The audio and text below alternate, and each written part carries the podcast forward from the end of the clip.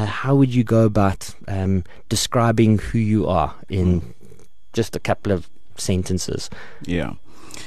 Um, as we've already indicated, Mark, uh, my my name is uh, Siya. Uh, in full, it's uh, Siyabulela, um, and then the, the last name is is Pantshwa. Um, I am a sinner uh, saved by the grace of God. Um, I am uh, loved by God, uh, chosen before the foundation of the world uh, to be in, in Christ uh, Jesus. Uh, I am originally from um, Tata. it is a, a, small town in, in the Eastern Cape. that's that's where I lived most of my life and went to school. Um, by the grace of God, I was uh, converted uh, in 2009. Um, I uh, I suspect that I came uh, across the, the gospel through through the ministry of, of Billy Graham. Um, you know, listening to his uh, uh, evangelistic classics, you know, those black and white classics.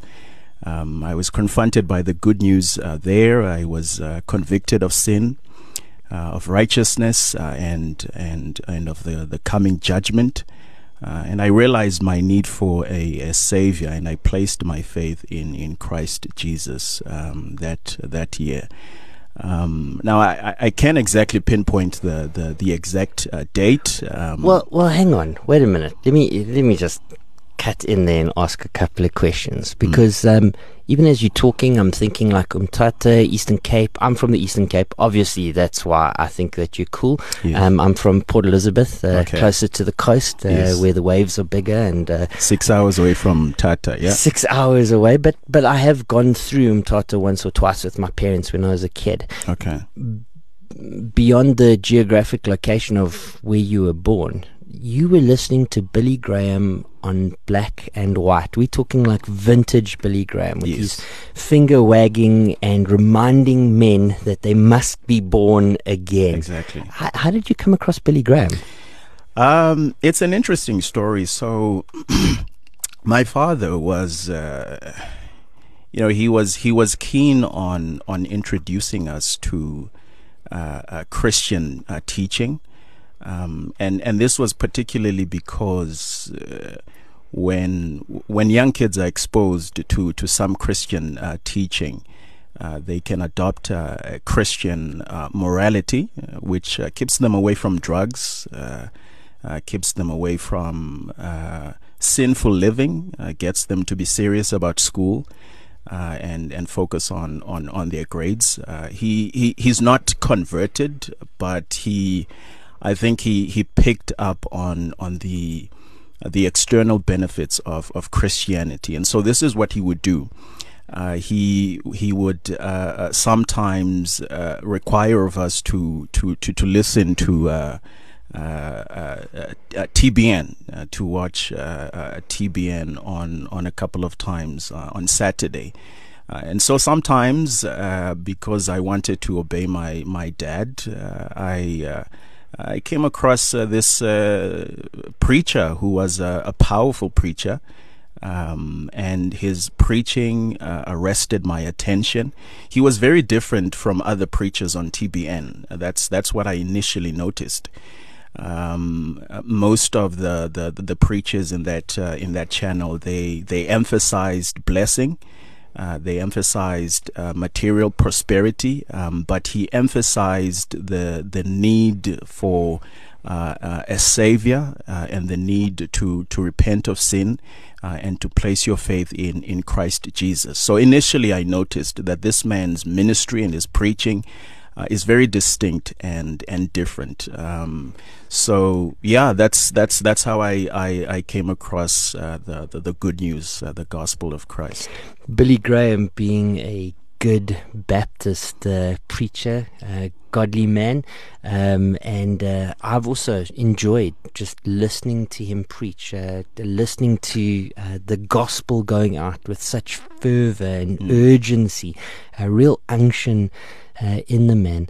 Um, very interesting just hearing how your dad brought you um, toward uh, listening Yes. uh, to uh, uh, and and how God brought you to the gospel. yes. Um, uh, brother, what then brought you up to Gauteng? In Joburg. Um, Yep. So in, in, in, in Johannesburg, I I, uh, I I came through a, a church plant uh, known as as Hope uh, Bible Church. Um, now now Hope Bible Church uh, is a church that was planted by the Emmanuel Baptist Church. It's an interesting story. So. Um, after a couple of years, uh, after having been converted and, and born again through through the power of God, um, I had a particular interest to communicate the good news uh, to uh, to to to the people in in my town, uh, to the people in my community. Um, so I took up open air preaching. Um, I started open air preaching. Uh, we bought uh, a two-step ladder uh, and we, we, we began open air preaching. Um, and there was this brother who uh, who who joined and tagged along uh, in this uh, in this in this ministry who was studying in Bloemfontein. Um, and he also took up to to open a preaching. So he would open a preach in Bloemfontein a couple of times. Uh, and on this one occasion, he just invited me to come to Bloemfontein and help him out with with uh, the open air preaching ministry. And so I was in, intending, uh, initially planning to to stay in Bloemfontein for two weeks. And so I went to Bloemfontein. Uh, we started open air preaching, um, but as the Lord was drawing people, you know, after preaching, people would come to us and say, "Listen, which church do you guys go to? We we, we want to listen to to to this. We we want to hear more." Um, and so me and the brother were were very uh, burdened to to find a a good solid gospel proclaiming uh, proclaiming church in in in Bloemfontein. Um, so I, I got on the internet. I remember that on the internet I had uh, come across a missions organization known as Heartcry. Yes. Um, and I remember that Heartcry was supporting a missionary in Bloemfontein uh, and who had planted a church in Bloemfontein. Um, and so I went to their site. Um, I uh, read there that uh, this church planter's name was Richard Raven. Yeah. The church was Hope Bible Church. We had been passing this church on so many occasions whilst we were going to open a preach. Um, it it was it was quite funny. But this this one day we decided, uh, no, let's let's go to this church. Let's see if it is you know this this this solid church that we. Uh, that that that I've, I've I've read about. We were initially hesitant um, uh, because my my experiences with, with some churches uh, w- was not very pleasant, but uh, but we decided to go uh, on a, on a Sunday morning. Uh, by the grace of God, um, we heard the good news. We knew uh, that this is a, a church that is committed to preaching the Bible. Um, and so we became members in that uh, in that church. Uh, I stayed in Bloemfontein for a year um, and and a couple of months. Long story short, through the church uh, that is located in Bloemfontein, um, I, I then moved to, to, to, to Johannesburg as as a as a pastoral intern under the the ministry of of Gus Preachett. Um, yeah. Now, I I mean, you you mention you mentioned Richard Raven, and you mention uh, the church in Bloemfontein. You mention Heartcry. Heartcry is obviously the organisation that's associated with Paul Washer, Yes. uh, that comes out of the states, and I know that that uh, that that church was supported um, uh, uh, through Heartcry Yes. Ministries as well. So close associations with another gifted evangelist, and so you saved under Billy Graham, an evangelist. You Yes. go to a church that's kind of like pouring out uh, you know, uh, out of the ministry of an evangelist, and you get there because you bought a two-step ladder and Yeah. were evangelizing in your city. Yes, I, I can see that God has given you an evangelistic heart, Yeah, um, just by nature. Okay, that that's great, and and and I do want to draw that out soon. But at the same time, I, I want to introduce the the listeners uh, to Marco, um, who is on the line as well. Marco, brother, uh, just to bring you in at this stage, uh, are, are you with us? I am. Thanks, Mark. Hey, man, Good to it's, see you here. it's so good to hear your voice. Yeah, thanks for having me on. Yeah, um, and, and, brother, um, I, I realize that we're sitting in different time zones. Uh, what is the time at the moment uh, where you're at, and and where are you in the world? I am uh, in Kansas City, Missouri, so in the kind of central area of the United States, so Central Standard Time.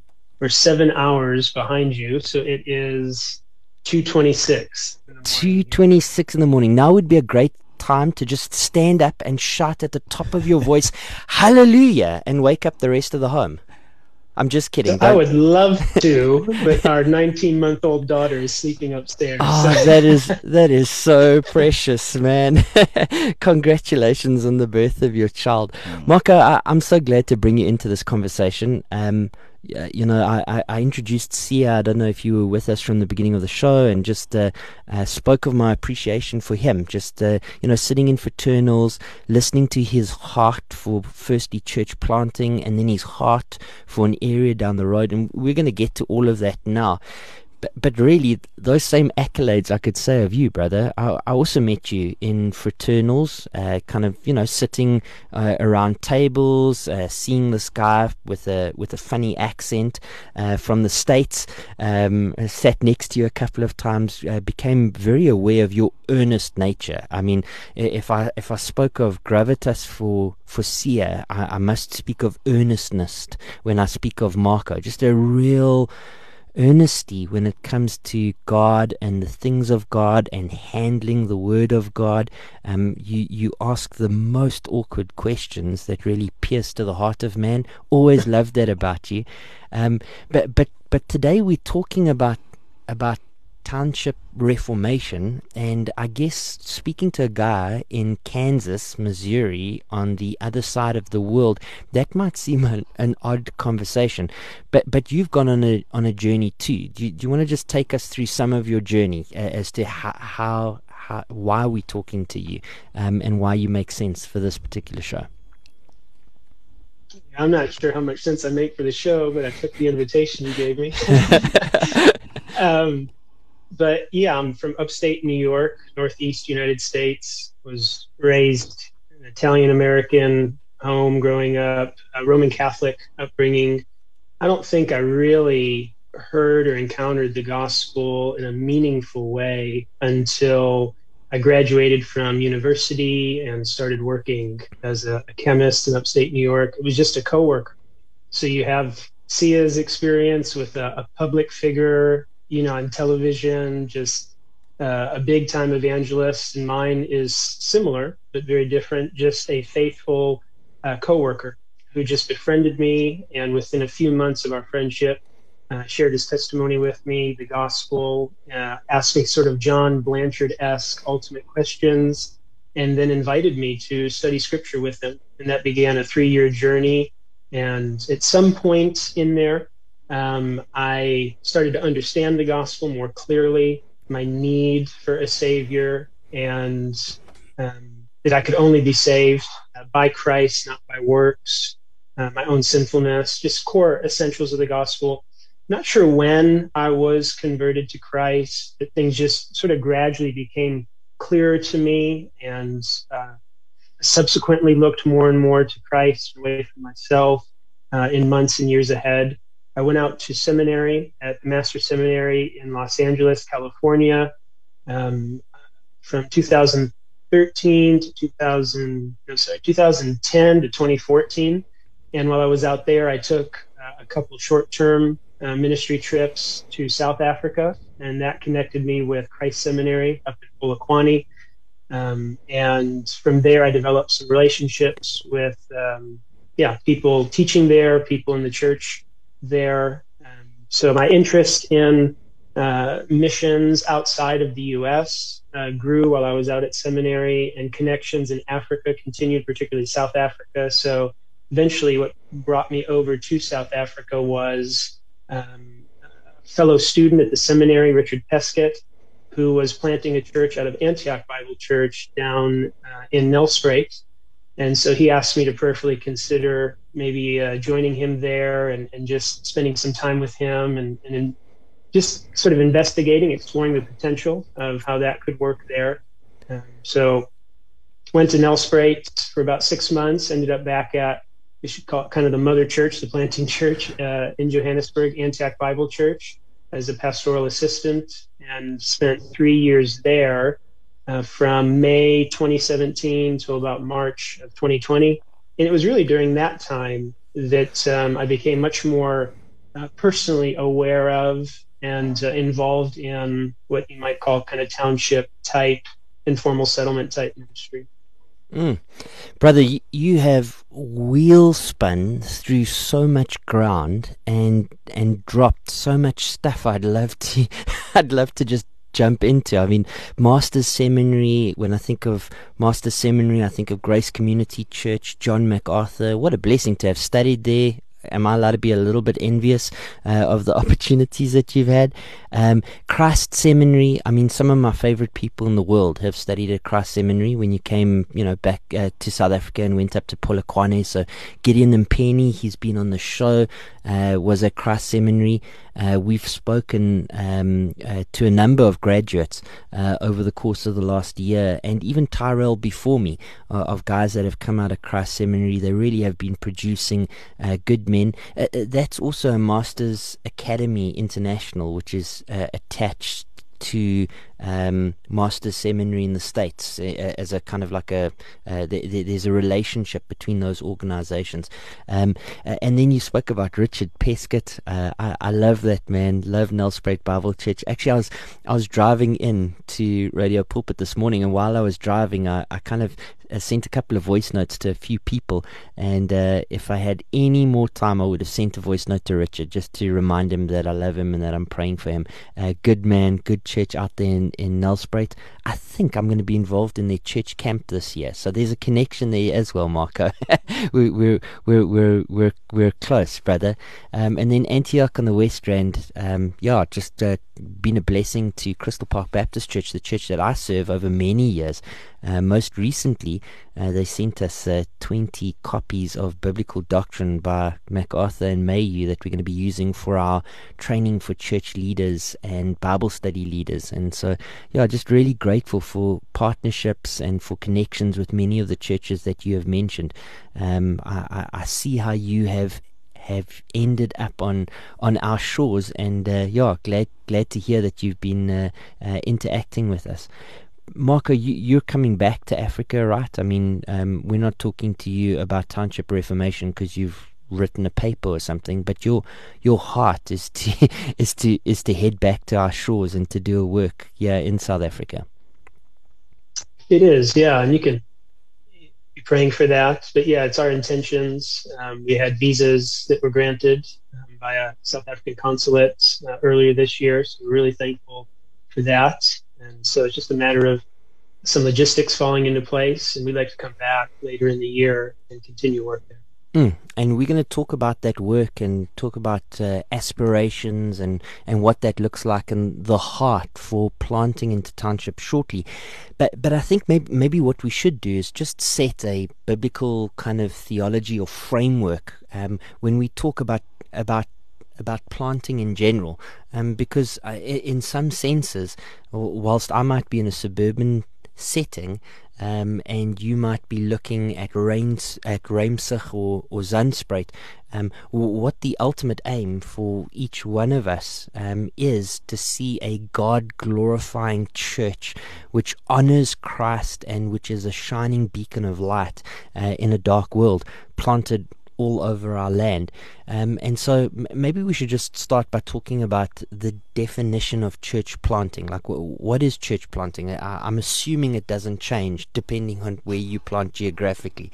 So m- maybe, Siya, let, let, let's start with you. Brother, what is church planting? Yeah. Um, I would say that uh, church planting uh, is uh, uh establishing uh, a uh, a church in a particular location. Uh, so it's it's establishing a church in a particular location. But the question is, um, what is a church?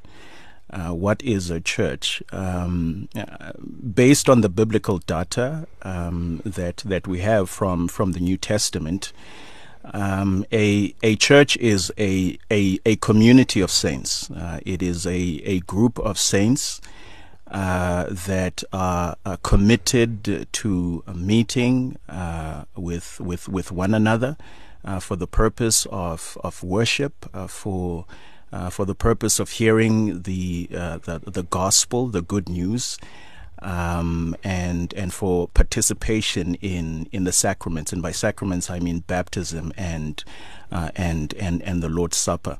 And so, wherever this uh, community uh, is realized in a particular location, you have uh, a church being being planted. Mm. Anything to add to that, Marco? Just as we as we start off by just just talking about churches and definitions of churches. No, I, I, don't think really anything substantial. Just to say, I, am glad we're defining terms because it's just so important, right? To mm. thought about other definitions, words like missions, missionaries, church planting, church planters. Um, I think if yeah, if we're not careful, it can get so unhelpfully broad um, that it tends to include almost any Christian doing anything uh, in an area. So I'm, I'm glad that we're if we're going to be narrower, I appreciate what Siya said is we want to look at the biblical data because that's our authority by which to to define these things. And for me, just to put it in, in one line, and I'm, I'm quoting from a missiologist, J.D. Payne, he's just simply said, and I, I think this squares with what I've seen in the New Testament, uh, church planting is evangelism that results in new churches. Evangelism that results in new churches yeah, it's really simple, um, pretty narrow though, but I think that it bears out in the New Testament. And then as Siya said, then we have to unpack what we mean by a church. But yeah, just evangelism that results in new churches. And guys, I mean, j- j- just to say, we we're talking about the local church here, and uh, and Christ's heart is for the church. I mean, uh, you know, it's it's the church that He will establish. It's the church that He will protect. Um, it's the church that He will build. Uh, and we do, we appreciate that there is a universal church that is the bride of Christ, but that church needs to be manifest. I mean, uh, uh we need churches that we can work out our salvation in, you know, practice the one another's, um, that, that we can actually do the kinds of imperatives that the New Testament puts down into black and white, that, that we can exercise those um, with believers. Um, believers that are seeking to glorify God and be discipled, and we can be discipled alongside of them. So you said, Marco, and uh, uh, you said that it is evangelism that results in a church. Um, evangelism that results in a church. Well, well, you've already kind of begun the the move towards practical steps that are required to establish a church. But but what are the, what are some of the things that than we see in God's word in terms of establishing local churches? Yeah, so from my reading of of the book of Acts, um, personally, uh, when I think about being a church planter and church planting, I, I want to take my cues um, from the Apostle Paul. I just my sense as I read the New Testament is that he's sort of thrust forward in the providence of God uh, and captured uh, by the Holy Spirit in his works and words in the book of Acts and his letters. And so as I look to Paul as an example there in the New Testament, the church planter, particularly it's Acts 13 and 14 that I think really gives us an essential um, description of what's involved in church planting. And again, as I've studied there, as, as you guys are looking there, um, there are aspects of uh, his work that's going on there that I would not personally see as normative and, and abiding for application in, in my life and ministry. Well, nowadays. hang on, um, hang on, wait. Yep. Can, can we just just when you say normative, like that is a sure. big Christian word. What do you mean by that? Yeah, I just mean I don't understand certain aspects of Paul's ministry to, I don't expect them to be continuing and ongoing uh, in, in my time and in my ministry. Um, so, just maybe to give two brief examples, one would be Paul had a, um, a custom, uh, Luke says, as was his custom. When he would come into a new city, he would go to the synagogue uh, first and reason there with the Jews from the scriptures. And so I, I don't personally feel that that is a normative, abiding aspect of church planting that's essential for me to carry out uh, in Zandspruit. Maybe particularly because there are no synagogues there, but uh, sure. But aside from that, it's a hermeneutical, it's an interpretational uh, issue. So that's yes. one example. Yeah. Great. Um, uh, in, anything else to add, just in terms of steps? I mean, I mean just practical steps yeah. for church establishment. Sure. So, so as I look at Acts 13 and 14, I've sort of distilled the data I see there into kind of three steps, three headings. Uh, the first would be proclaiming the gospel to the lost mm. with the aim of making disciples. Um, the second would be taking those who respond positively to the gospel, those who believe in Christ, baptizing them, and then gathering them together into a local community that Luke calls there in chapter 13 and 14, or chapter the end of chapter 14, a church.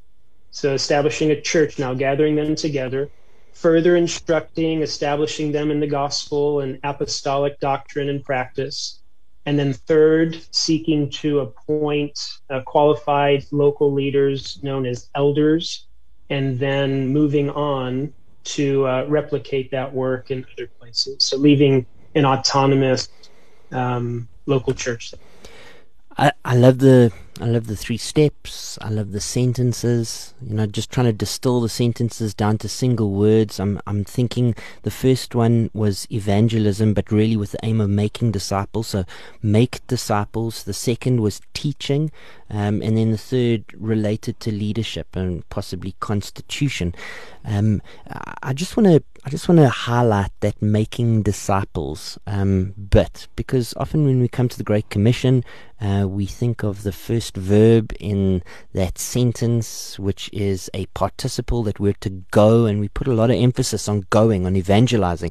And Siya, I mean, you're the guy on the two step ladder um, proclaiming the gospel in the mid- middle of a city center. I, I, mean, that kind of boldness in evangelism, I love that. Uh, and I think that that is, that is some of the missing secret sauce that makes the church stand out um, in the apostolic era and will make the church stand out in our era. I get so excited when I hear of evangelists being bold in and around Johannesburg. I think of Craig Diadu preaching in the middle of Johannesburg and in um, in in the center of Benoni and, and, and other places. But you very specifically, Marco, said evangelism with the aim of making disciples. And when I think of that uh, that great commission, the main verb uh, in that commission is to make disciples. Why this emphasis on disciple making here? What, what, what's the importance of disciple, and and and what differentiates a, a disciple from you know people that attend church on a Sunday or, or, or people that watch TBN because their dad told them to? Why the emphasis on disciple making when it comes to the establishment of local churches? Um, yeah, I, I, I think the, the, the importance um, is, uh, is that God is uh, concerned uh, about his glory on the earth. Um, he is uh, concerned about um, uh, having uh, people um, uh, act out their Christianity, live out their Christianity uh, on the ground. Um, so, disciple means a learner. it also means a follower. Um, so we we are followers of Jesus Christ we are learners of, of, of Jesus Christ. Uh, Jesus Christ uh, says that uh, uh a disciple, when uh, he has been fully taught, will be like uh, his his teacher. Um, so the, the, the, the, the, I think that the primary objective of God is to create and to make people who look like His Son, to as uh, Romans chapter uh, 8, I believe, says that He predestined us to be conformed to the image of His Son. So, in mm. other words, the, the, the goal of God mm. in sending His Son into the world. Um, yes, it is for the salvation of the world, but uh, also for, uh, for for for for the image of Christ uh, to be reflected and born in in those people, um, mm. to have those people behave, speak, and act like like like Jesus Christ. Um, and and the context of the church is is very helpful to that regard. Uh, so uh, we we need each other uh, to inform one another about biblical truths, so as to uh, uh, to shape one another and to mold one another into the image into the image of, of, of Jesus Christ. So I would say that's I, I believe that that is why God is concerned about about discipleship, about disciples. He is concerned about it because he loves his son, mm. um, and he would have uh, people uh, reflect uh, the image of his son here on on on earth. Um, yeah. I mean, just to sound back some of what you said, if I've understood it correctly, and and I'm in agreement, is really disciple making is a communal activity. Yes. And it's God's intent that we be conformed to the image of our Son, and He does that in the context of a local church. Exactly. Uh, I mean, uh, uh that's excellent. I, I love the point that Marco made in terms of in terms of uh, evangelize to make disciples as the aim.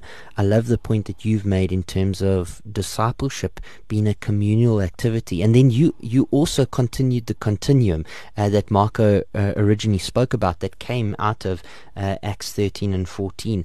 Uh, that continuum of disciple making uh, and then teaching. Um, toward leadership. In other words, there's, there's a maturing in our in our in our in our sanctification, in our mm. becoming progressively like Jesus Christ. There's a maturing uh, in that process. Mar- Marco, you, you, you, spoke about the apostolic teaching, if I remember correctly, when you were talking. Uh, you you were talking about uh, about enriching people and the understanding of God's word uh, in the apostolic teaching. Now we see that in Acts chapter two, right, verse. Uh, I'm going with 42 that they were devoted to the to the apostles' teaching, the breaking of bread and fellowship, and to prayer. Um, and we see this devotion to the apostolic teaching the whole way through the book of Acts. Um, and then we see it reflected in the epistles that are sent to churches. Again, it's it's Paul the apostle that's sending churches when you're talking about teaching, so in other words, maturing disciples, uh, how does that teaching work? And again, just like really, really practical, how, do, how did you get taught in the context of a local church? Uh, Siya was talking about these relationships that are good for our growth. Yeah, well, I think it can come in a, a number, you know, a variety of, of ways. Um, I mean, in a, in a real simple grassroots kind of communal way that maybe was alluded to earlier. I think of Paul's letter to the Romans. Um, I think it's in chapter 15. Uh, yeah, not finding it right now, but um, yeah, verse 14. I myself am satisfied about you, my brothers, that you yourselves are full of goodness, filled with all knowledge, and able to instruct one another. Mm. And so, teaching, instruction uh, happens just believer to believers. We're we're interacting yes. um, regularly in the body of Christ with each other uh, in very informal ways. We should be instructing and, and teaching each other that way. Um, yeah, teaching uh, that sort of just among um, the the regular um, members of a local church can happen in more sort of formal ways, uh, say one to one or one to two or three uh, mentoring, discipleship, whatever term we want to use for that. That's something that um, that we've been involved in in Zandspruit. Um, we've made use of uh, the discipleship manual um, from Brackenhurst Baptist Church. Uh, we had been using that at Antioch, and so we've used that also in uh, really, you know, the Great Commission, make disciples, teaching them to observe all that I commanded you. And so we've made use of that material and just going through, I think it's about 22 lessons um, of what it means to follow Christ in, in, different areas of life, in the, the body, in the church, and individually as well. And then probably the most sort of uh, formal, I guess, uh, if I could use that word, form of teaching is going to happen in uh, sort of more corporate meetings. And those can take different forms. Those could be a, you know, a midweek meeting where only part of a congregation is together and someone is going to stand perhaps up front and, and give some teaching, some instruction from the scriptures, explaining the Word of God and trying to help apply it to the listeners' lives to promote further meditation and application. And then perhaps it may hit its pinnacle, its, its apex at the weekly church meeting uh, on a Sunday, uh, where depending on how one structures their meetings, um, you may have a more participatory meeting happening um, during part of your church meeting where multiple people perhaps may teach from the Word of God, exhort, comfort um, from scriptures and shorter combinations. And then usually what will happen in, in most typical local churches um, is uh, one person, perhaps an elder or someone who's uh, recognized in some way as having an ability and aptness, you know, to teach, to open up the scriptures, is going to uh, perhaps give a pro- more protracted, lengthy exposition um, of scripture. Uh, again, just trying to explain the scriptures and apply them to the hearers.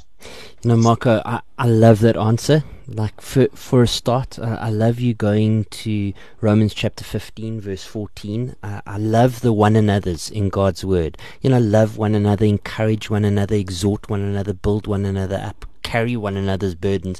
These are things that happen within the context of community. That's why local church is so important. And within the context of that community, we have this instruction to instruct one another. And so that, that, means that it's not the pastor's role to do all the instruction. This is again a communal activity. Now it might be true, like you said, an elder uh, might bring the exposition on a Sunday, you know, somebody who's gifted to teach and recognized as a teacher. But in reality, teaching God's word happens all week long. It happens men to men, it happens women to women, it happens parents to children, it happens older folk to younger folk. Uh, the bottom line is we really need to move from our minds this idea that church happens on a Sunday. It's a corporate gathering of one and a quarter hours where the pastor has 30 minutes to say his say before we go home and have Sunday lunch. Uh, I mean, it, it is intended to be more than that. This disciple making process mm. in community uh, with one another that God might be glorified. Uh, I want to say a number of people on Facebook, on WhatsApp have been uh, encouraging you guys, have been enjoying the conversation. Uh, amongst them, uh, I saw uh, Tinker Jones really enjoying the conversation. I saw Fatima. Um, and Justin, thank you guys for your comments.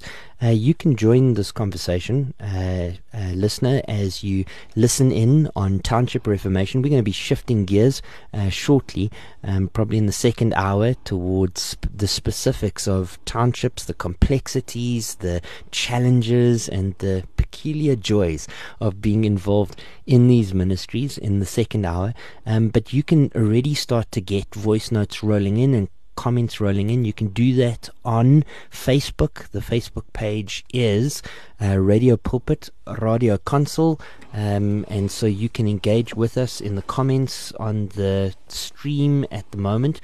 You can also join us on Twitter. The Twitter handle is 657am, 657am, and then WhatsApp and Telegram voice notes. Really enjoy those. 082 657 27 nine. Get those voice notes rolling in. Maybe as we come up to the hour, we've got five minutes to go or so. Um, as we come up to the hours here, at what point, um, at what point is the church ready um, to be constituted? When when should we call a group of believers a church? When, when are they a church? When aren't they a church? I guess some of that you kind of answered in your definition of, of what makes a church. As I think mm. back to your definition right at the beginning. Um, but when should a group of believers function as a church? Um, and and yeah. what practical ways, what practical steps need to be taken as part of that process? Yeah. Um, I think a key word uh, is uh, is the word commitment um, there there needs to be a a commitment uh, to to one another. Yeah. Um, there there needs to be a a commitment uh, to meeting together uh, for the purpose of worship. Uh, for the purpose of, of hearing the good news. Obviously, the, the good news has created this uh, this new people, right? The, these are saints. How are saints uh, created? Well, saints are created through th- uh, through the living and abiding Word of God, and the Bible tells us that is the good news. That is the gospel, and so there has to be a commitment to one another, a commitment uh, to uh, hearing this good news together. Um, coming together for, for the purpose of worship, where we uh, where we sing the word. Um, we, we, we come together to, to sing the word. We, we come together to pray the word. Uh, we come together to read the word. Uh, we we come uh, together to to visualize the word through the sacraments, baptism and and and the and the Lord's uh, uh, supper. Uh, and we come together to to to preach the word, to hear the preaching of the word, for a person to uh, stand up in front of us um, and for us to be engaged in worship by listening to the word of God as spoken through this. Uh, through this uh, uh individual, so I, I think the key word is commitment. Commitment to one another. Uh, commitment to worshiping together. Um, commitment to caring for one another. Uh, commitment to discipling one another. Um, uh, and I think, yeah, when, when you have that key ingredient, uh, then uh, you uh, you can you can call us a, a, a, a local church. I got a big smile on my face while you're talking for two reasons. One is you, you sounded like you had swallowed a nine marks journal as you were speaking. I, I, was hearing kind of like see the word and hear the word, and, and just I, I love that. Nine marks being a, a ministry that flows out of Capitol Hill Baptist Church associ- associated with Mark Dever.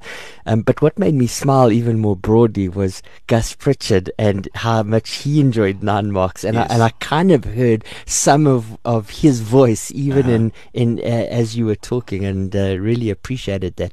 Um, I, I love that that focus on the word commitment. So so when God's people in a particular place in a particular geographic location are committed to these things, the time is coming close uh, for constitution. Any anything to add there, Marco? Just in terms of in terms of when does a church actually become a church and not just a group of people that are maybe gathering together for pot roast on a on a on a Sunday and have a Bible open and are being good Christians, you know, going about Christian business, but but but but what what makes it distinctively church business? When when do they become a constituted local church? No, I think I think I would agree with Siya. You can have a number of things happening, like studying scripture, praying together, those elements. But um, I, I, do think the key ingredient, as he highlighted, is there is a covenanting and agreeing, uh, a bonding, a binding together that we are going to um, engage with one another under the headship of Jesus Christ in this particular area mm-hmm. as a local expression of His body and I think that's that's huge as far as transitioning to uh, what you want to call maybe constituting as a local church. And maybe just one one final thing would be it's interesting. I don't know if Siya meant to imply this, but but I'll maybe say it more explicitly. What wasn't involved in that description was a set number of people mm. meeting together um, nor a certain level of you know finances in the pool of people who are in the group, mm. uh, nor even um, officially installed or appointed elders. Mm. Now, again, I would just draw that from the book of Acts. You have groups of believers constituted together called churches by Luke as he's describing what's going on there in the early church. And in some places, they're called churches even before there are elders officially appointed. And so some people, I think, would hold out the, you know, kind of the three selves that we've heard about historically sure. self governing, self propagating, self sustaining as the mark of a church. Um, you know, you have a local church when those three things exist, when they are governing themselves autonomously with local leadership, when they are able to uphold their own ministry uh, financially of church in their area, and when they're able to propagate, to make disciples, to branch out, continue evangelism, and maybe replication in their areas and beyond. And I think those, I would understand those from the New Testament not to be re- required marks to call a group of believers a church, but rather perhaps marks of maturity um, that a church would ideally want to aim for in time, but they wouldn't need those to be called a church or to function as a church initially. Hmm. Aspirational uh, in nature. Well, well, guys, look, we, we've come up to 10 o'clock. This has been a great chat. I'm, I'm enjoying it. I, I really am. I'm looking forward to us shifting gear in the second hour of the show as we speak, maybe more specifically about townships. Um, and, and I'm, I'm looking forward to that. I have no doubt that our listeners are going to engage on that topic as well. Um, for now, what we are going to do is go to a musical and um, advertising interlude. We will be listening to Brand New Day by Jonathan Butler. Between Marco, Siya, and myself as we engage on a very important topic of township reformation.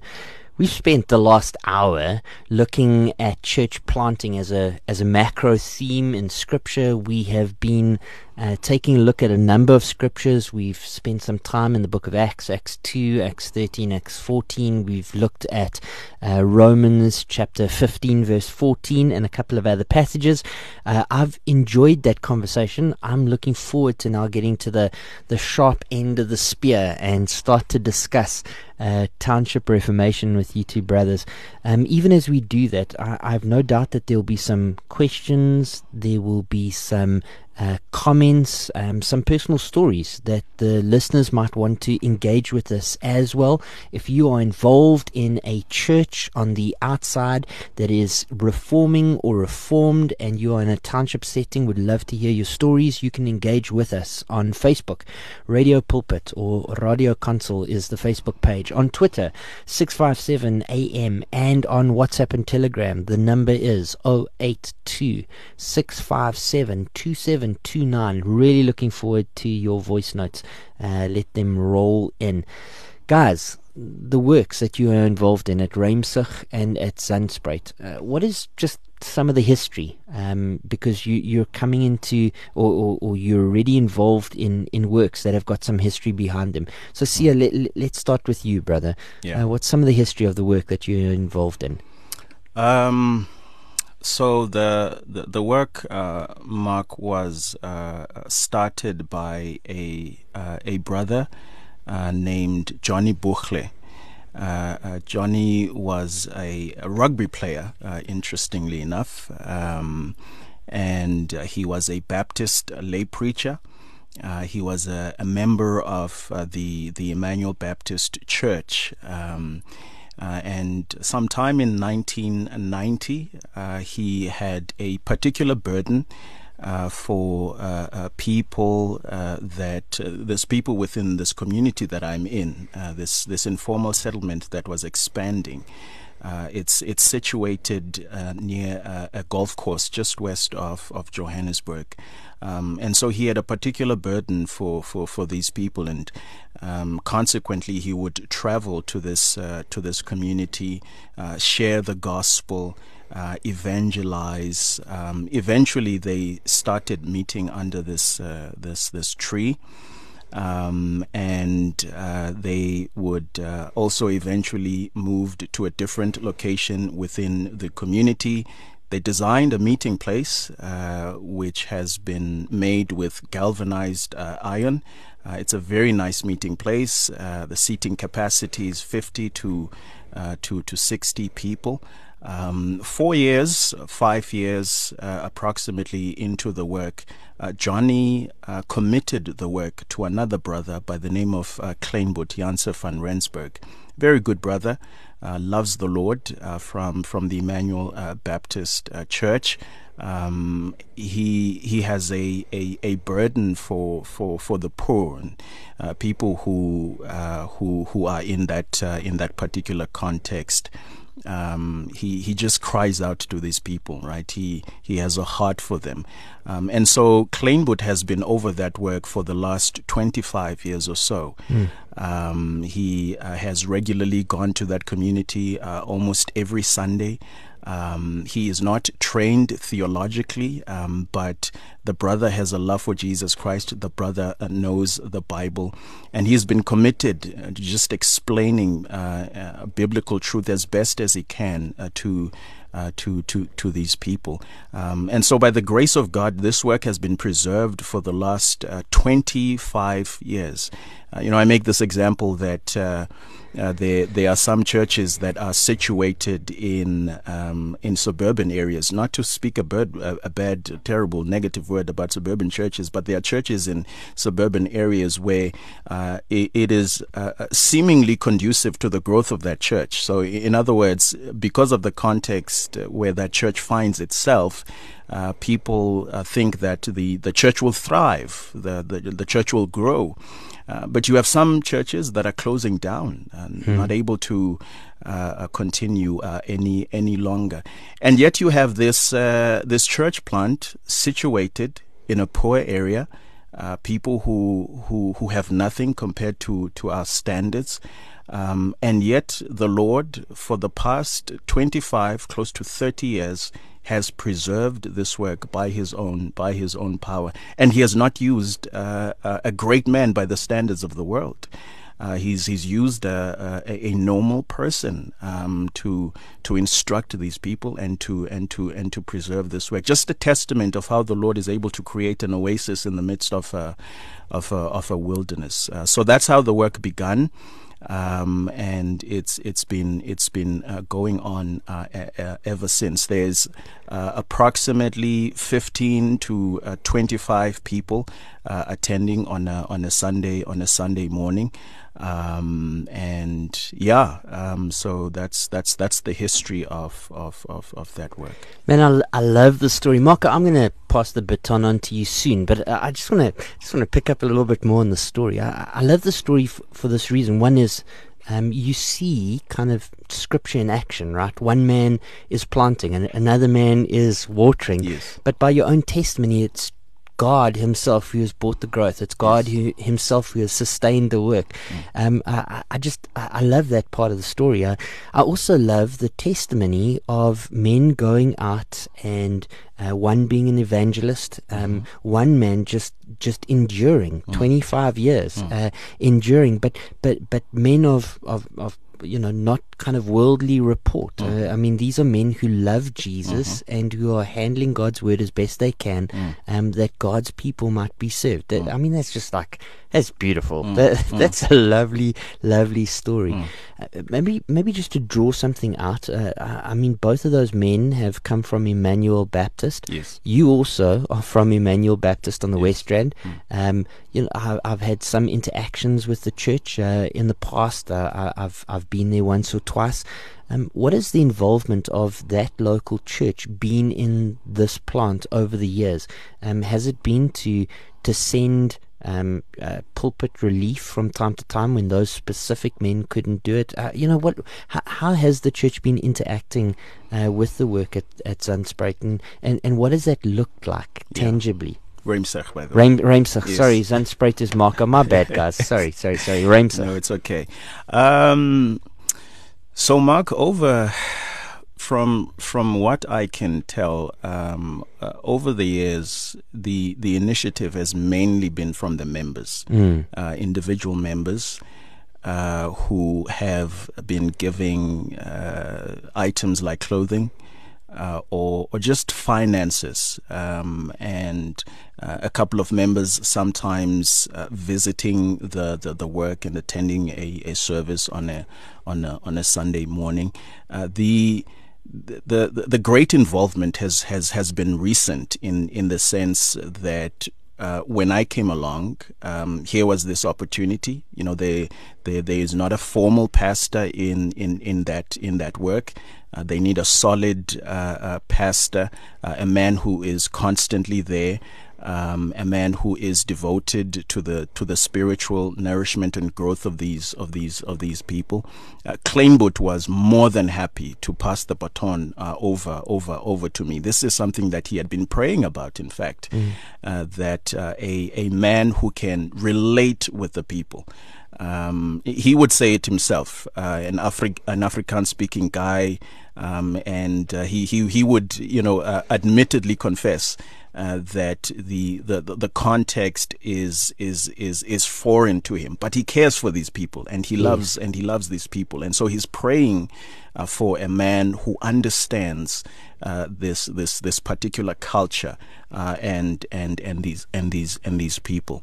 Um, and so here was this opportunity, um, and I expressed my interest in uh, in in going there as a as a missionary uh, a pastor, uh, and Emmanuel Baptist uh, Church was uh, was was willing to uh, to to to support me in in in going there. So going forward, the plan is that this church plant would now come under the oversight.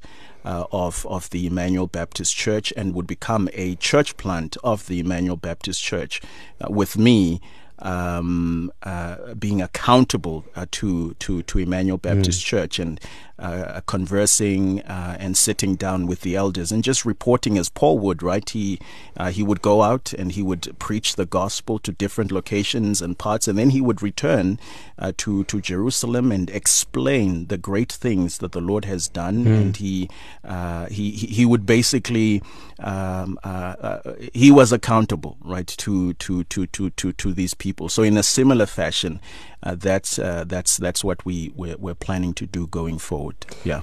I, you know, I love it, and if there are folk listening in, I, I, I do want them to hear this this idea of one watering or one planting, one watering, God bringing the growth in that what, what you have described really has been a communal effort. You know, mm. some people have given clothes, you said, some people had given finances in the past.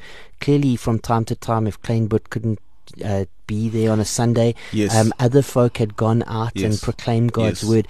Uh, th- there has been a communal effort, uh, and and sometimes we overlook um, the small works that we can do um, for fledgling church plants mm. that all add up as God's hand and God's love uh, to the people that are, are doing those works. Yes. So that when a man of God's own choosing comes in order to establish the work, there, there's a platform that has been built by many hands, yes. many workers. And, uh, can I quickly field. add there? Sure that um, so so Kleinboot has has been over over this work for for the you know last 25 years or so, but he's also received consistent help from some of the members at the Emmanuel Baptist Church. There's a uh, another man by the name of Ambrose uh, mm. who has been filling the pulpit consistently and, and, and continually. There are two elderly uh, women from the Emmanuel Baptist Church uh, who are committed to teaching uh, young kids on, on a Sunday. So you'd be shocked at the number of kids that we get on a, on a Sunday morning, close to at 30. I wouldn't be shocked. I'd be delighted. That's wonderful. so those elderly women are, are yeah. very um, they, are very helpful in in just uh, informing those young kids uh, with with with biblical with biblical truth. Um, sure. And so I would I would totally uh, agree and acknowledge that um, uh, uh, even though Kleinboot has has been the one at the helm of this of this work, there have been people from the Emmanuel Baptist Church who have been particularly a great blessing to him and to the work. I love it. What what a great start to the story of a church plant. Really highly encouraged. Marco, um, for yourself, brother, same kind of story. What's the history of the work that you're involved in at Zandspruit? Have I got Zandspruit right for you at least? Ruimsig on this side, Zandspruit on that side. Yes, you, got it right. But interestingly, so it started for me when I transitioned up from Nelspruit to Johannesburg in 2017 um, to to serve at at Antioch Bible Church. Um, I was staying in Ruimsig, um, maybe pretty close uh, to where uh, Siya's work is. And I would commute. I, would drive down, um, uh, forgetting uh, where Monash is, the main road there. And, I know, the, I uh, know the road. I don't know the name either. yeah, going up to Beyers, and you just turn right on Beyers to head down to, to Honeydew. And so I would drive by Zandspruit. That's the first time I saw it. Was just commuting uh, from where I was staying. I was only there for three weeks, but that was enough. It immediately just visually grabbed my attention as I drove by. And I began to um, be interested in and pray for the community. I think I, I shared that with, with Tim, one of the pastors there at Antioch, at some point, just what is this place? What's going on there? And and he uh, had said that um, he knew someone who lived in the community. Others at Antioch did as well. And if I remember correctly, they had been praying, uh, at least as leaders or individuals um, within the congregation, uh, for the community, and just wondered, you know, maybe dreamt, uh, could there be something that they could do, perhaps, to start a church there in Zandspruit? And so that just started initial conversations and further prayer. And then it was a pretty interesting um, way in which I connected uh, with a brother, uh, Relebohile Mohai. Um, I just call him Mohai. They're in the community. Um, I met him at a soccer game.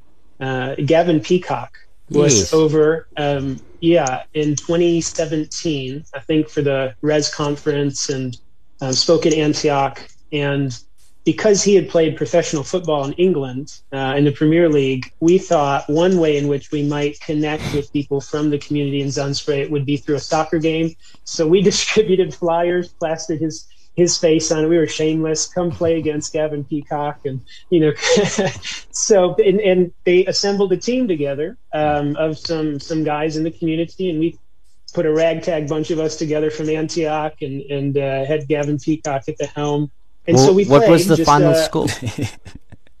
we I'm, lost I'm, I'm, I'm, I'm, I'm like joking. I, am sure that wasn't the point. Was,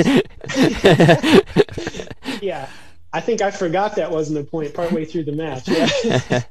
um, so yeah, we thought as an opportunity just to try to meet people from the community at the pitch there off of Beyers.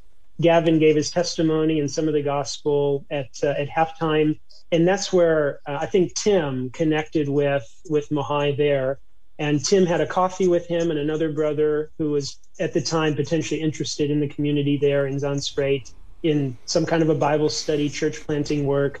So then Tim put me in contact with Mahai. I visited uh, him a couple times. He works, he lives and works in the community of Zandspruit uh, at an after school uh, care uh, program called Holang and he would have the uh, responsibility i think every day at one point of just gathering his coworkers together and instructing them out of the scriptures before they officially started work mm. and so i sat in wow. on that just just listened observed just tried to get to know him we started meeting once and then it turned into twice a week um, just getting to know each other building a friendship a relationship there this was this was probably the end of 2017. And as we prayed, we got to know each other. I just floated the idea what if we started a Bible study at the community center, Emtonjeni, there in Zandspruit, and just invited people from the community to come. And so we did that. And in beginning of 2018, I think late January, we started with the Christianity Explained. I might have that confused with Explored, Explored but I think yeah. it was Explained. One, one of the two. Yeah. Yeah, so we started with that, did six weeks um, in that study, and then just have continued now for about three years, uh, just a weekly meeting on Saturday for a couple hours, uh, mainly just studying scripture. We went through the Gospel of John, the letters of John, now we're in the Gospel of Mark, and just inviting people uh, openly from the community. It's um, probably, I'd say, primarily, at least initially, was primarily evangelistic, and it still has very much of an evangelistic um, emphasis uh, in the meeting there on Saturday. Um, and yeah, we've just been working with Mohai and other people from the community there. Uh, excellent. I, am loving. I'm loving the story of of how of how these uh, of how these ministries start. I, I guess it does though raise the question, and I'm going to point this. Uh, I'm going to point this to you, Siya, and, and, and maybe to you as well, Marco. Um, it raises the question as to as to why another church. Uh, I mean, I, am just thinking of South Africa. There's practically a church on every single street corner, you know, in our in our land. There's there's churches all over the place. I'm guessing in both Ruimsig and in Zandspruit there are there are churches abounding. Why why another church, guys? Why, why not just partner with an existing work? Um, why not evangelize and bring people to an already established church nearby. Um, mm. What's the pressing need for for a church? Okay, I, I, guess in your case, you've been evangelizing. There there is a work. There, there's this there's yes. the start of a already, work. There's yeah. a, a critical mass of people. Why not connect them to an existing church? Why constitute a new church? Um so, so Mark, I would, I, I would say that uh, uh, although there are, I want to use the term um, places of worship. Although there are many uh, places of, of worship in our country, uh, although there might be a, a couple of places of worship even within that uh, that that community, um, it is very rare to find a a, a place of worship or a church as biblically defined, uh, a church that emphasizes the gospel. Mm. Uh, a, a, church that is committed to preaching and teaching the word of God. Um, the the great crime of the day is that uh, uh, thousands of people go to places of worship um, uh, but they don't hear the good news. Yeah, that's they, that, they, that's a quotable mm. quote. They, they just, don't just hear re- the gospel. Repeat that. The great crime of the day. So thousands of people they mm. go to places of worship, uh, so-called churches, but they don't hear the good news. They mm. don't hear the gospel. They mm. don't hear about Jesus Christ. Um, Paul calls the church the, the, the, buttress of, of the truth. Mm. Um, and, and so when you go to a place of, of worship and you don't hear the truth, um, that, that is a great indictment. Uh, that, that is something wrong. Um, and so there, there, there, there is a, a, a, tremendous need to, to plant churches that center on the gospel, that preach the gospel of Jesus Christ, um, and churches that uh, uh, uh, emphasize the glory of God and the beauty of God. The prosperity gospel is rampant and rife in our country, mm. um, and and and so we, we we need churches that preach the gospel so as to uh, counteract this this this prosperity gospel. And so there there are churches, uh, places of, of worship in, in the community of of of Ruimsig, but it's very uh, rare to to uh, I, I, haven't seen in, in in an evangelical church a church that that emphasizes the the, the gospel and salvation within within that community. And I do believe that uh, we we as Christians should endeavor um, to to have churches planted in every community. Um, we we we we need to to to uh, propagate the the very uh, good news of Christ Jesus to every people group, to every community, um, and we need a a church uh, within that that community that uh, expresses or an expression of, of of that of that community. So I, I, I want to see a church in Ruimsig that emphasizes the gospel that is an expression of that community. Um, and so if there's no church there, then what, what should we do? We w- instead of inviting people to visit a suburban church seven kilometers away, why not plant a church in that community? Um, let's let's plant a church in that community. Let's use some of the resources that we have in that suburban church so as to plant a church there and and build a, a lighthouse within within that within that area, um, so that that church would also serve the uh, the the spiritual needs and interests of the people within that community. Mm. Right, you take those people away from that community. Um, how are the the remaining uh, uh, individuals within that community going to hear the gospel? Mm. Where are they going to go? Because mm. um, your bus is not going to take them, right? Yes. Um, so we, we need a church there that the people know about, uh, so that they, they would attend that that local church.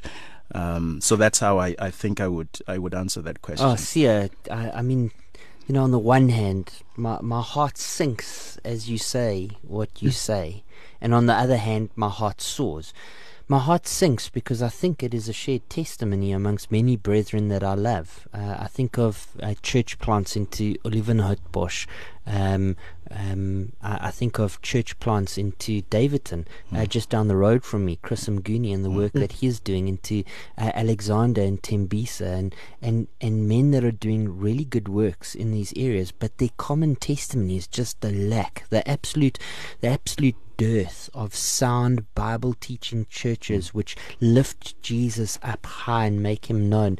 Uh, and and when I think of suburb suburbia, you know, often yes, there are churches on every street corner, and we can discount many of those churches, but but there still remains many Bible teaching churches in the city of Benoni, mm. um, in the city of Sandton or Bryanston or Midrand, mm. um, many Bible teaching churches, um, uh, the the ratio of people to churches is high. But as soon as you go across literally seven k's down the road uh, and cross over into townships, the the ratio sinks. Mm. I mean, it absolutely plummets mm. of good, sound, solid teaching churches which which proclaim the good news of the gospel um, to the people in their areas. And mm. so my heart sinks when I hear that but my heart really begins to soar mm. when I hear your passion, brother, and the clarity in which you speak. Um, my, my heart is really encouraged that God is raising up men who have a passion for the lost uh, and want to see the kingdom extended.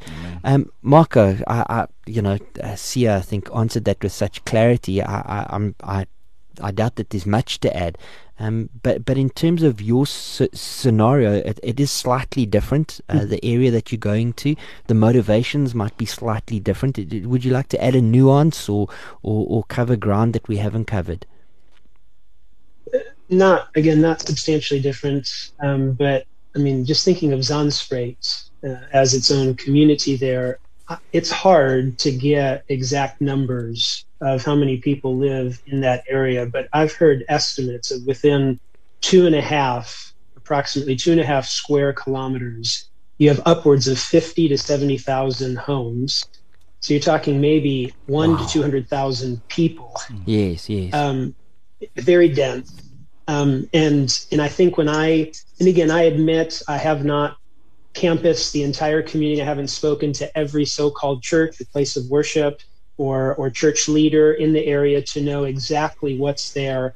But from what I've gathered, I only know of maybe three to four churches um, who are proclaiming the gospel, as Siya articulated, who are serious about carefully interpreting and applying the Bible as the sole authority in believers' lives for following Jesus, not mixing uh, whether it is uh, African traditional religion and practices on the one hand, or on the other hand, uh, promises of health, wealth, and prosperity that is also unfortunately rife um, in in Zandspruit. So let's just say there are six to ten, even you mm. know, healthy churches.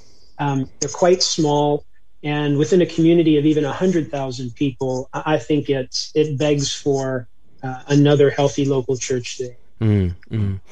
You know, I mean, that was my experience um, going to Crystal Park. Um, my wife and I literally tried to drive up and down every single street in the small suburban setting that we moved to.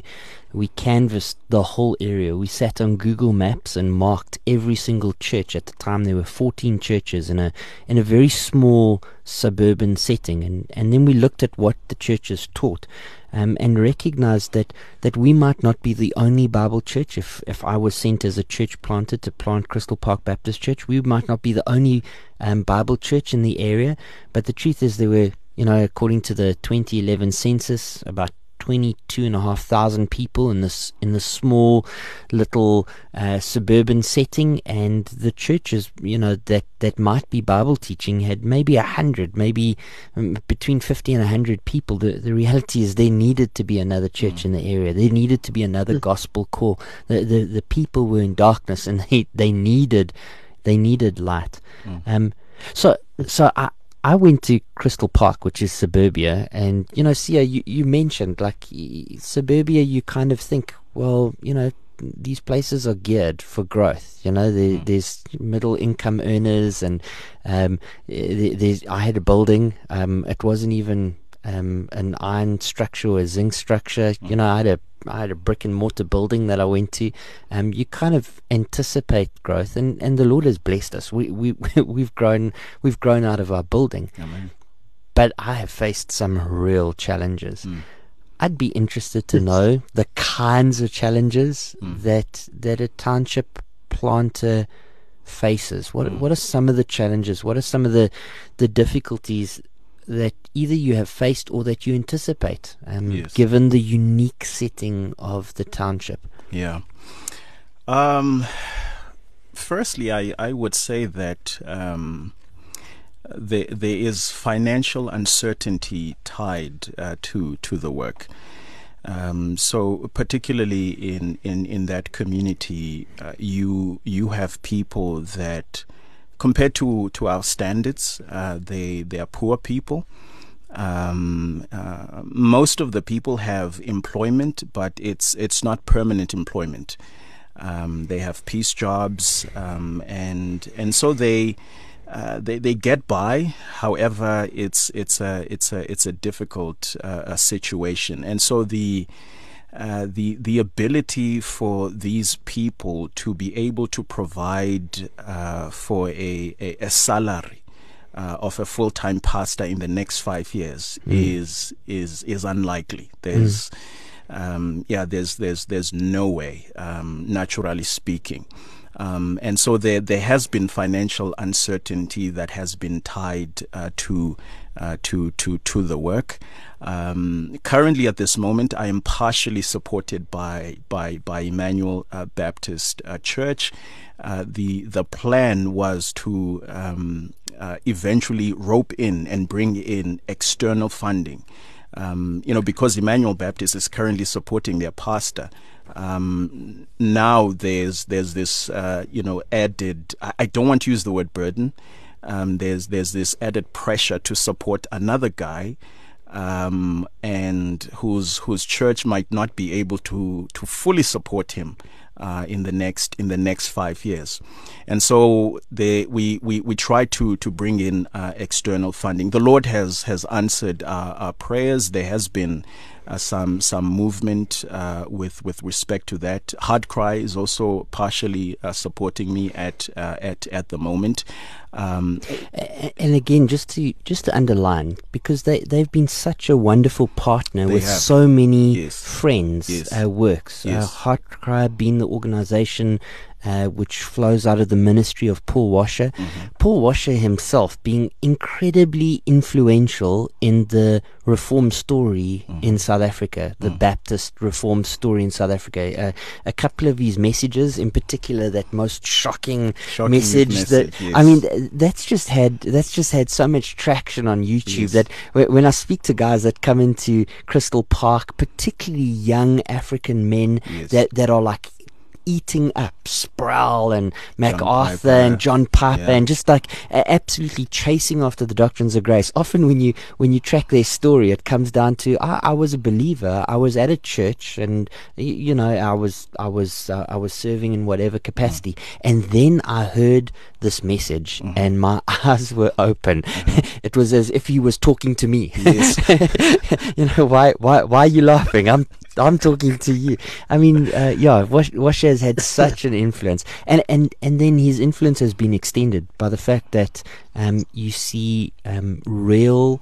Um, sacrificial partnership flowing from the states uh, into South Africa, so that many of the guys that are you know like-minded that are that are in township um, churches, and sometimes uh, not even township churches, but inner city churches, works that would be very difficult to be self-sustaining, um, given the fact that they're in hard places. Uh, and I'm thinking of guys like you know down in Cape Town on the Cape Flats, um, Mario, Mario uh, yeah, and- yeah, I just yeah. you know good guys doing great work um, and receiving external funding uh, for that work, uh, so that they might be established and strengthened. Yes. I'm really encouraged by that work and similar work. so yeah, yes. just just you know so grateful to God for organizations like Heartcry. Yes. Sorry, I didn't mean to interject, but I, Yeah, I did. I did um, want to just. So that in. so yeah, that's that's uh, I I think that has been the the the, the main um, you know, cause of anxiety in my life uh, recently. Uh, however, the Lord has been very gracious uh, and uh, and and kind. Uh, there, there's still need for for for more uh, resources, um, but I have been particularly encouraged by God's intimations of His approval of this work.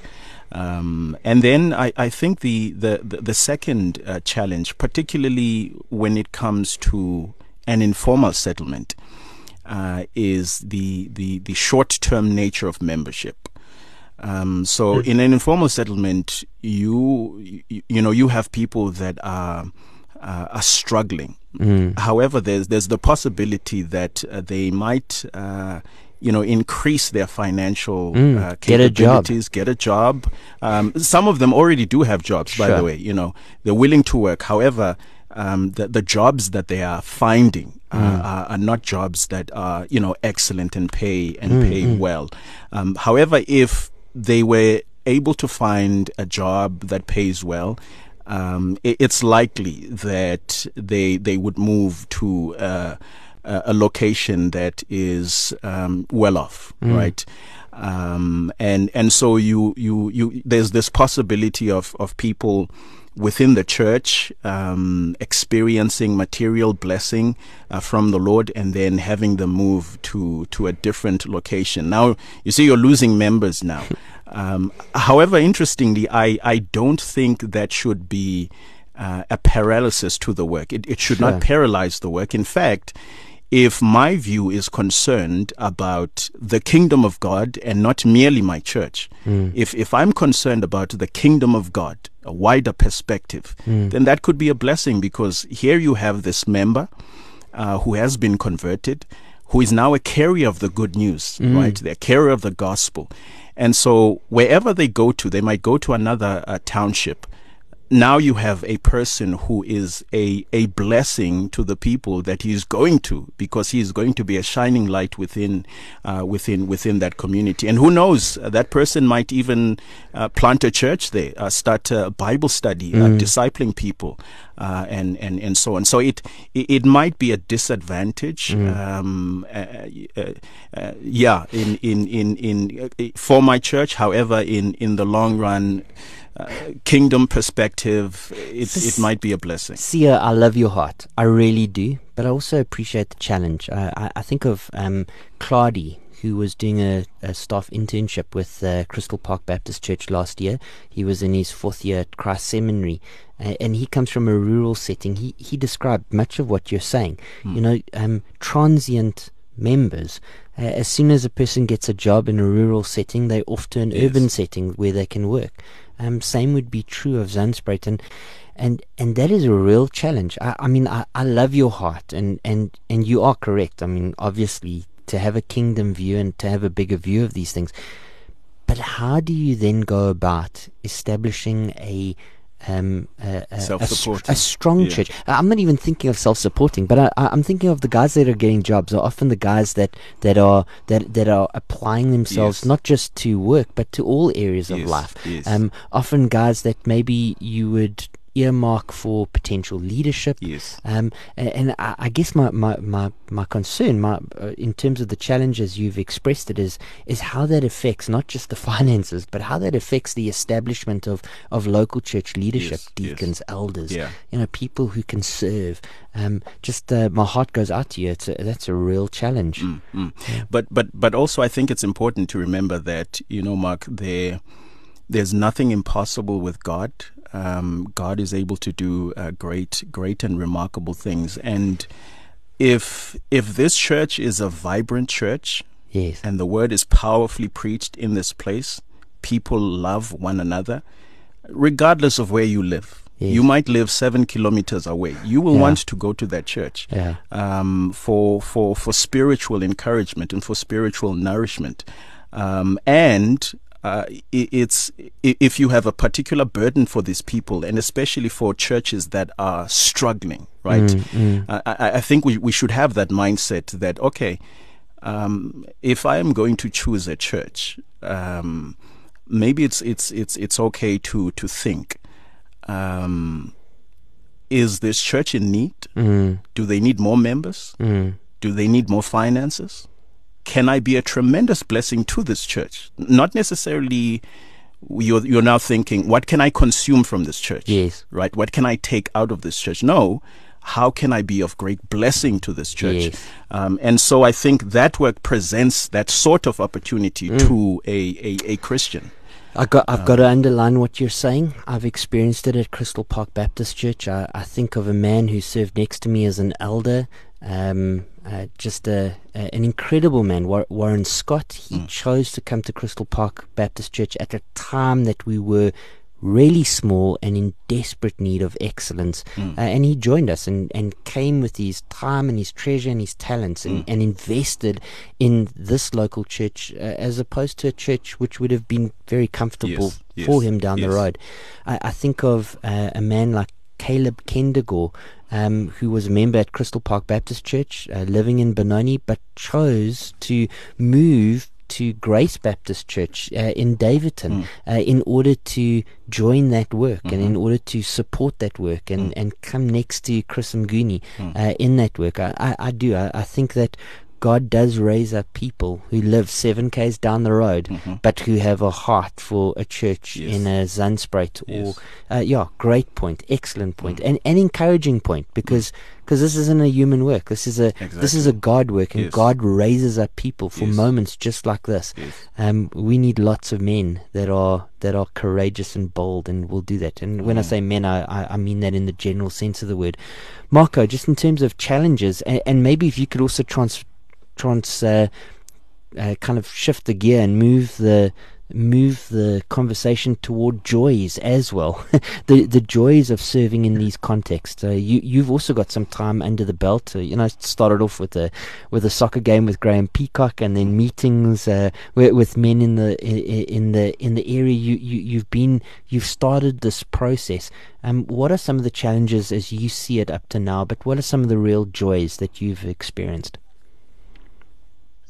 Yeah, thanks. So challenges would, would be similar probably to, to what Siya is experiencing uh, in Ruimsig there. I mean, the first two that, that came to my mind, or two of the first three that came to my mind, were uh, finances as well. Um, although I think, yeah, it's a great opportunity just to think creatively and, and think about approaching, you know, pastoral ministry and, and structuring churches in ways such that even in communities like ours, uh, I think it's not just a pie in the sky ideal, but a reality that a self sustaining church with no external funding can happen. And that's what I would, would hope to, to see happen Zandspruit. Um, but yeah, so finances are a real challenge, transitory nature of the community, um, and not just people moving out because they found uh, better paying work and would like to be you know, in a better living situation, which I can understand but even the fact in Zandspruit of uh, illegal immigrants being in the community there. And so we've we've run across that and had to really try to pray and, and seek wisdom to know how to balance um, encouraging people, especially those who profess to be followers of Jesus. Um, what does that look like to obey Jesus in relationship to the governing authorities in the country of South Africa and international migration laws, but also compassionately meeting them in their uh, difficult circumstances and trying to to help them uh, often in yeah just hard economic places and broken family situations. Um, so yeah I- would echo um, much of the challenges that he's mentioned. Another one in Zandspruit particularly would be just language. It's a very diverse uh, community um, a number of south african uh, people there speaking different mother languages, first languages, but also people pouring in from from Malawi, um, from Zimbabwe, uh, other countries as well. So just trying to practically think about a common unifying language uh, in which to say have the Bible study on Saturday. And so we've had to try to think creatively about how to work hard to make sure as best as we can that people are understanding uh, what is being taught from the scriptures and how that applies to them uh, personally. Yeah, uh, go ahead. I mean, we've touched on some of these that, that come to mind. We've talked about the false forms of Christianity Um, I, I, find it's very difficult because you're using Christian terms, you're using biblical terminology with some people, and they're nodding in agreement with you, mm. and you think you're on the same page, but there is a whole lot of um, baggage that's coming there and differences in definitions and understandings um, from people. So that's just a, a difficult thing to work, I think, in a community with a lot of people who have been culturally Christianized in false forms of Christianity and having to sort of undo and correct that and, and dig down and and uh, try to fix the foundation, the false or bad foundation that's been there. Um, Marco, we've we've yeah, I can touch on some others. Yeah, uh, look, as as you guys have been talking, clearly we we're starting to talk about um, areas that people are familiar with, and so um, mm-hmm. uh, Zella asked the question regarding Ruimsig and, uh, and and just who the people are that Emmanuel Baptist is working with uh, in that area, and we spoke about um, Kleinboy, Kleinboot, Kleinboot, uh, Janse van Rensburg, Janse van um, Rensburg uh, Ambrose, um, Joha, um, Elena Cheba, Mita Cheba. Um, those uh, were the, the people who were uh, particularly involved in, in, in that work. Now, with the transition of a new leadership mm. there, I I'm the one who's uh, who's who's who's mainly involved. Um, another brother uh, by the name of uh, Esenkosi Kumalo, who's also a member of the Emmanuel Baptist Church, who's been such a great encouragement.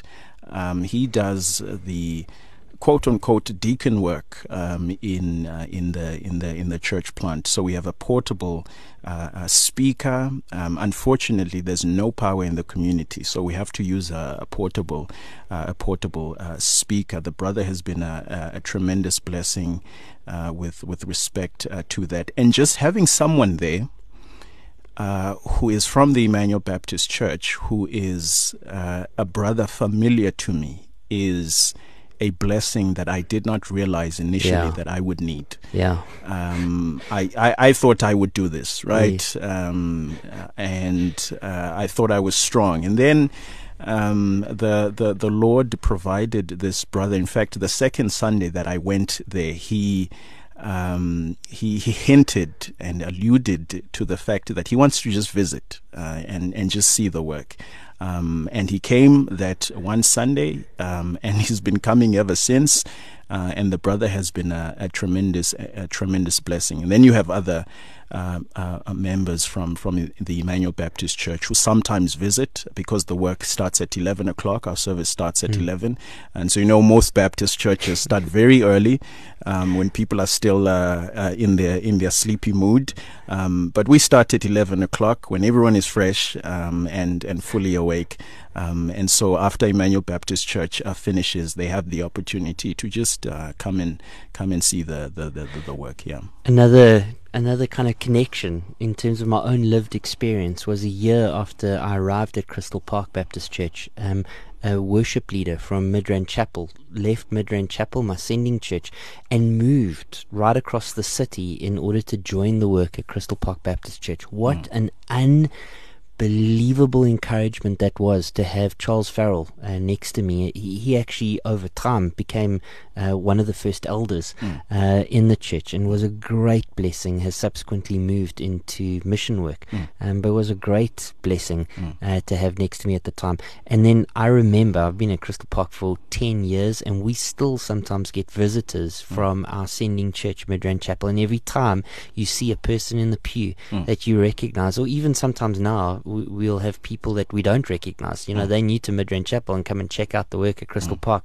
Um, my heart soars because I remember that it takes a strong church to plant the church. It takes a, the church mm. with a capital C to plant these the, these these fledgling local churches mm. that, in and of themselves, um, have no right to exist in mm. a in a dark world which mm. is set against Jesus Christ mm-hmm. and in animosity to this gospel which they are proclaiming. But but really, just the strength of Jesus is experienced through His people, even as they do something as simple as just visit on on a Sunday. Mm, I mean, mm. great, great encouragement. Um, Marco, th- this question's really for you, brother. Um, good morning, all, and this comes from uh, uh, sh- uh, Shalom, um, long time listener. We should have like a jingle, DK, that that uh, for for long time listeners when they comment. But he. Uh, She says, Good morning, all. Uh, is this Zandspruit um, you are referring to, the one past Pretoria Gardens close to the Zandspruit Cemetery? Not that I'm aware of. Okay, well there you go. Austin answered. good, good job, brother. It's uh, it's it's in Honeydew. Honeydew, uh, yeah, Riding. yeah. So, so I mean, I'm looking at the time. I can't believe that we've been talking for two hours. This has gone by way quicker than. I mean, I, I wanted us to like dig into uh, just just so much interesting stuff. We're gonna have to invite you guys to come back. Um, I'm really appreciative that both of you said yes. Um, uh, I was saying just before the show um, that uh, uh, to Siya that this was a topic I wanted to engage on. Uh, you were the first two guys that I approached to talk on it, um, and both of you immediately said yes. I mean, you had a couple of questions and re- reservations, and, and wanted to check out the questions that I might ask Marco. You were very precise, um, but I, I, really appreciate your willingness to come on, on at two o'clock in the morning while your 19 month uh, old is. Sleeping just down the road, and see your willingness to drive across the city in order to be here in studio with me. Thank you, thank you guys so much for your kingdom hearts, mm. um, and for your desire to see the good news of the gospel go to every corner of our country. I'm I'm greatly encouraged to be in an army which has lieutenants like you in it. I'm really greatly encouraged by that, guys, and and so I'm I'm moved uh, out of a desire to pray uh, for you, to partner with you uh, as I can. How can we be praying for you? I mean, Marco, right now you're sitting on the wrong side of the world, brother. Um, obviously, uh, there, there's big changes and transitions for you and for your family. Uh, I'm going to start with you. You've got maybe a minute. Just how how can I be praying for you? Uh, yeah, personally, you can just pray for the logistics, like I mentioned earlier, as we're we're planning to to hopefully come back later in the year. Um, but yeah, even even while we're here, I mean, I'm I'm visiting a progressive liberal Lutheran church in the area here and engaging with leadership and with uh, people in this church to pray for those opportunities uh, for the gospel and for evangelism there. And yeah, pray for a brother uh, by the name of Martin Sitifani, a member, faithful member at Antioch, who's a student at Shepherd Seminary that is overseeing the work on the ground there in Zandspruit for the past 13 months now. Um, in my absence, as I've been here in the States, um, pray for him to have wisdom to know how to, to lead that group well and grow them in maturity pray for Mohai and, and another brother Tabo in Zandspruit who are preaching um, at the Zandspruit Clinic Monday, Tuesday, and Wednesday mornings. So there's opportunities for evangelism there. And just pray that the core group of believers uh, in this weekly Bible study would sacrificially love each other well, um, that they would um, show a unity that can only exist and a love that can only exist as a new creation in the body of Christ, and that they would be a strong witness for the light of the gospel in Zandspruit. Okay, I love that, Marco. Certainly will be in prayer for you, and, and I'm hoping that many listeners will be praying for you too. Siya, how, how can we be praying for you? Yeah, um, pray pray for God's uh, continued provision. Um, thus far, the Lord has been faithful and I have been borne up by, by the prayers of his people. So do do pray that the Lord would continue to provide. Uh, pray that the Lord would continue to console and encourage me. Uh, church planting can sometimes, oftentimes, be very discouraging. Um, so pray that the Lord would, would continue to, to bring many consolations and encouragements along my way. Pray for wisdom. I I need wisdom to to lead and and to pastor these people, uh, to know when uh, to implement change, um, and and when to start things and when to. Uh, uh to to to hesitate, so I, I need the Lord's wisdom. Uh, pray pray that the Lord would impart His His wisdom uh, upon me. Pray for the conversion of many. Um, pray mm. that the the Lord would bring in uh, many into his eternal kingdom uh, through uh, uh, my ministry over over that community. Pray that the people of God would grow, uh, that they would be strengthened and built up through my my ministry there as as as well. So yeah. Well, guys, thank you so much for joining me today really, really appreciate both of you. Um, I look forward to seeing how God uses you in the works he, uh, which He has set you to. Um, and trusting that He will undertake um, both for uh, provision for these works as well as glorify Himself in and through them. Um, our prayers go out to all the elders and deacons holding the line in local churches and to all our missionaries serving on foreign fields. And we want to remember and pray for and give much respect to first responders, firefighters, police, paramedics, and correctional service officers serving in our nation. You've been listening to Table Talk with me, your host, Mark. We're going to be going to news now, so until next week, Friday, go with God and get after it.